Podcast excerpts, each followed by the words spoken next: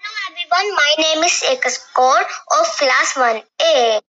Today I am narrating the story Pickle Pumpkin. When Pickle Pumpkin was very sad, was a pie asked his dad, I have nobody to play. That's why I am so sad. Your friend and remember to share with them. It, it's a nice and day. With a bat and ball, we can play. Pickle friends come one by one. Playing together is really fun. When all of us together play, we can have a wonderful day.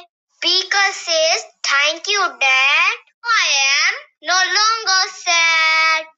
When we when we play together, it is a fun. Thank you.